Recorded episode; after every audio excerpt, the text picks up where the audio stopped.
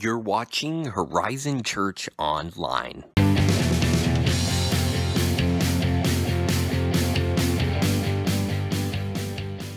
Love is the most talked about and least understood concept in our culture today. We sing about love, we watch movies about love, we read books about love, we even protest about love all while eagerly waiting for love in our lives. And I think many times it's a concept that surrounds us, that permeates our culture, and yet we don't really have a grasp about what it is or what it should look like. Now, if the abundant life is living and loving like Jesus, we need to understand what love actually is and what it would look like to love like Jesus did.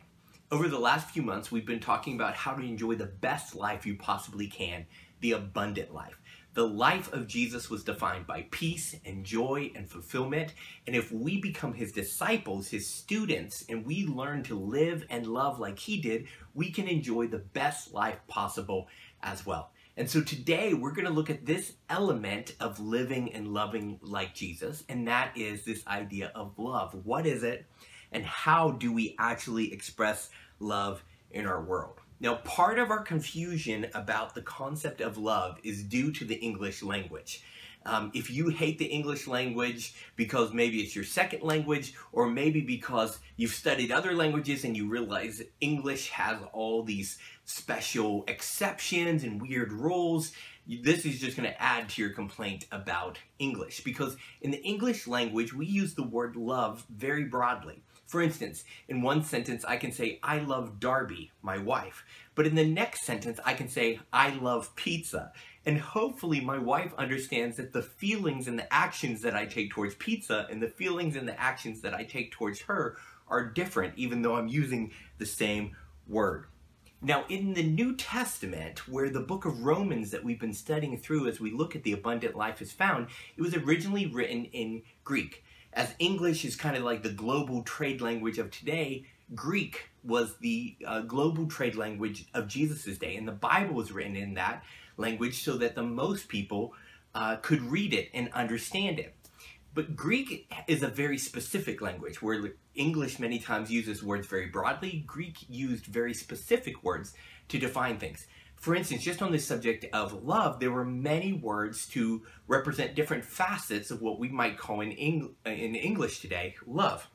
For instance, Eros was sexual love or sexual romantic desire. Phileo was brotherly love, like we live near Philadelphia, the city of brotherly love. Um, agape was sacrificial love, where you set aside what you wanted or your needs to, to love or sacrifice for someone else you know, if you've ever had that awkward moment where you're hanging out with your bros and um, one of them's like, I love you, man. I love you. And you think for a minute, what kind of love is he talking about? You know, uh, they never had that issue in uh, ancient Bible times because they would say, I phileo you, man. And that meant, oh, I love you like a brother. I love you like a friend. And so some of these issues about love didn't come up in the uh, Bible times because it was very specific about what it was talking about. But today, in English, we use the word love very broadly, and many times I think we get very confused about it. Now, Paul explains that the primary duty of a disciple of Jesus, the primary duty of someone trying to live the abundant life, to live and love like Jesus, is to love like he did. If we love like Jesus did, everything else about the abundant life will flow out of that reality. And so Romans 13, verses 8 through 10, Paul says this Owe no one anything except to love one another. For the one who loves another has fulfilled the law. For the commandments, you shall not commit adultery, you shall not murder, you shall not steal, you shall not covet, and any other commandment are summed up in this one word You shall love your neighbor as yourself. Love does no wrong to a neighbor, therefore, love is the fulfilling of the law. Now, the word in the Greek here that Paul uses for love is agape. He's not talking about brotherly love, he's not talking about sexual love. He's talking about the sacrificial love for others, where we put the needs of the one we're loving over our own needs or rights. And this is exactly the type of love that God showed towards us. Agape love is God like love. When God sent his son into the world to rescue us from our sins, he didn't wait until we got our lives cleaned up. He didn't wait till we had everything right. He came and died for us while we were sinners, while we were still actively practicing destructive things that hurt ourselves and other people. He came and died in our place, not because we deserved it, not because we were lovable, but simply because he is love. Love, by the simplest biblical definition, is doing what is best for other people, regardless of the cost to yourself. Now, we have some weird things in our culture that we call love that aren't really love. Like when we just excuse anything that someone does because we say, well, I'm just going to love everybody, so I'm going to never tell anybody that they're wrong, even if they're doing something destructive. That's not loving, that's lazy. That's apathy. That's avoiding a hard conversation and just calling it love avoiding telling somebody that what they're doing is destructive or harmful just so you don't make them mad isn't loving. It is lazy. Love is wanting the best for someone else. That means love is wanting other people to enjoy the abundant life in Christ. And that means not excusing every behavior. Just like if you love your children and they're playing in a destructive environment, such as at a chemical waste refinement plant, you would say, don't play there. It's not loving, uh, it's not a lack of love that pulls you away, but it's actually love that takes them out of that destructive environment.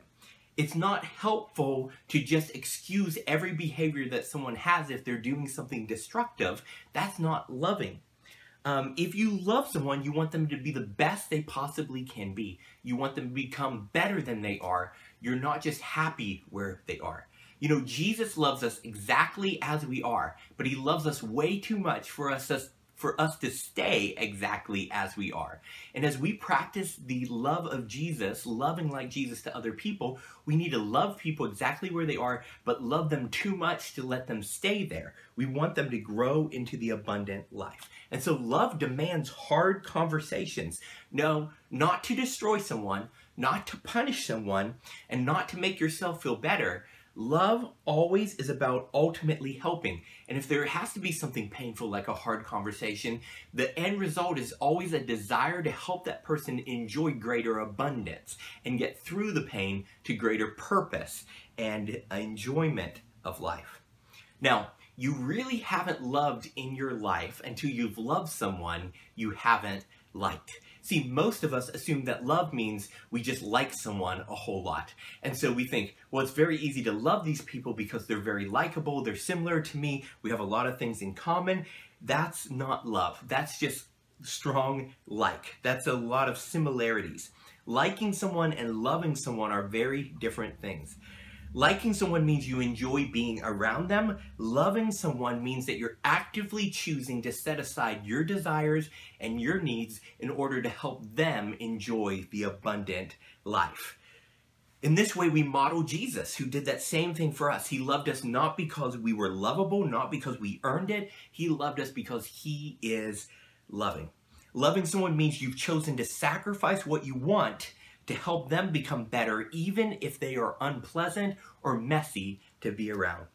In 1 John 4 8, it says, Anyone who does not love does not know God because God is love. If we're going to live and love like Jesus, then we need to love the unlovable just like Jesus did. We need to love people that we don't like, just like Jesus loved us when we were actively at war with Him.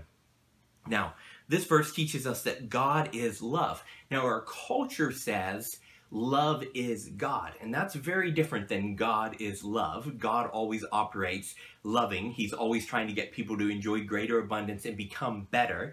That's very different than saying love is God. Because if God is love, that means that what He tells us is always going to be in our best interest. If love is God, that means we can put our desires and our feelings as the chief definer of what is right and wrong. Love, if God is love, God defines right and wrong. If love is God, love defines right and wrong.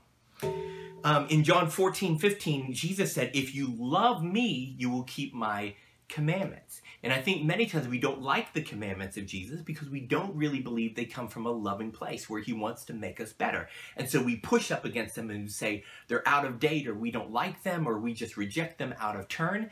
But everything that God does is an action based out of love, helping us to enjoy greater abundance and to enjoy more intimacy with Him. Now, it's not unloving to disagree with someone. In our culture today, if you disagree with anyone, they're like, you hate me, you're against me. No, we can disagree without being disagreeable. If God is love and what he wants for us is best, there are times where we will disagree with people who disagree with God, and we can do that out of love. The idea that love never tells someone that they are wrong isn't love. It isn't loving to see someone living far below the expectation of an abundant life and to just let them keep living it. Love wants their best. Not what they desire most, but what is actually best for them. Just like with a, a kid would eat cookies all the time if their parents would let them, but a parent recognizes, no, you need a healthy, balanced diet, and so I'm not going to eat let you eat cookies all the time because your desires would actually lead to ruin, to obesity, to health problems, um, to a lack of energy and vitality. And so love sometimes has to have a hard conversation to do what is best for someone. Now, C.S. Lewis defined love like this Love is not an affectionate feeling. We usually think of love as a feeling, but it is a steady wish for the loved person's ultimate good as far as it can be obtained. So love is not an emotion, it's an emotion that follows an action, an act of sacrifice to serve and better someone else. The best life that you can live, the abundant life that Jesus Christ wants you to enjoy, is a life where you love everyone. A life where you choose to love. Notice what Paul said here. He says in verse 8, Owe no one anything except to love each other we owe everyone love. Now, that means people you like and people you don't like, people you're close to and people you're far away from. Every being on this planet, you owe them something. You owe them love. Not a love that they deserve, not a love that they've earned, a love that you freely give because you've received free love from Jesus Christ, God in heaven. Now, I don't like owing people things because when you owe someone, even if you don't want to pay it, you have to pay it back, right? That's what it means to owe. If you don't, they're going to come after you. We may not want to show love to everyone. We may encounter someone who's difficult at our workplace, in our neighborhood, in our church, among our friends or family, and we think it's difficult to love this person. That's exactly what it means to love. You haven't really loved until you've loved someone that's difficult to love. When you do that, you are beginning to reflect the love that Jesus Christ showed towards you. Love is a firm decision to sacrifice to help someone else become the best person that they can be. Love is more than a feeling, it's an action, a decision to sacrifice to help others enjoy the abundant life. But here's the paradox, okay? The more you commit to act sacrificially to help someone else enjoy the abundant life, the more you will enjoy the abundant life. So the more you set aside your needs and you say, I'm to sacrifice to help this person enjoy the abundant life, as you do that, the more your life will be abundant. The more we are like Christ, loving people who don't deserve love, the more we will become like Christ and enjoy the abundant life like Christ did. Now, Paul explains here that the loving people is the fulfillment of the law. The Old Testament law was given so that we would recognize our need for a Savior. All of us are destructive in our natural tendencies, and without Christ, there's no hope for us. We can never be good enough to have a relationship with God. But the great news is that Jesus Christ came down to earth. He loved us when we were unlovely, when there was nothing uh, well pleasing about us, and He sacrificed Himself for us. He gave everything for us so that we might now enjoy the abundant life with him. And if we're going to live in love like Jesus Christ, that means that now we do that same thing for others. We lay down our life to help other people enjoy the abundant life, just like he laid down his life so that we might enjoy the abundant life in him. So, what do we do with this? How do we start loving like Jesus. And most of the time we take a concept like this and we're like, okay, I owe everyone love. I'm going to start loving everyone. And I think that's great, but many times we get overwhelmed and we give up. So I suggest that you pick out one person in your life who's difficult to love. It could be someone in your sphere of friends, in your family, at your workplace, in your neighborhood, at your local grocery store, someone you encounter regularly who's difficult to love. They, from their behavior, from their words, from their actions, they do not deserve to be loved by you. Pick out that person and begin praying for them each day. And pray this Lord Jesus, I pray that you will bless so and so, you know, John Smith, whatever their name is. I pray that you bless them. I pray that they'll have a great day full of your, your joy and your peace. Lord, I pray that you'll give me opportunities to speak kindness into their life. And begin to do this as you have encounters with this person. Say encouraging, kind, and uplifting words to them. Don't give them the words that they deserve because of their behavior or because of their speech. Don't say to them the things that they deserve to be said to them, but show them grace, just like Jesus has shown you. Begin to spend time with them and begin to intentionally invest pouring goodness into their life. Find ways to serve them. Recognize how they have needs and find ways where you can sacrifice either your time or your money or something else that they need and begin to serve them. Begin to make these sacrifices for them. And what you'll find is, as you pour out your time and your money and your energy to love someone who doesn't deserve to be loved, to begin to show them what it's like to be loved by Jesus as you show them love, you'll find that they begin to change and something happens inside of you. And as hard as it is, and as difficult as it may be at times, you'll find that that is where abundance lives. Abundance lives when we love the unlovable. Let's pray. Lord Jesus, thank you so much that you loved me. Lord, because we're all equally in need of the cross. We're all desperately in need of Jesus. And I'm so grateful that you loved me when I was unlovely. And you love me when I do unlovely things and when I say unlovely things and when I still follow after destruction.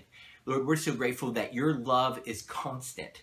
It's not a variable, even though many times we vary, your love is constant. And Lord, I pray that you will help us to live and love like you do. And Lord, I pray that as we start loving those people who are around us who are difficult to love, that you will teach us to more fully embrace and enjoy the love that you've shown us that's unconditional and show that unconditional love to other people. And Lord Jesus, we pray all these things in your name, asking for your Holy Spirit to empower us to love the unlovable. Amen.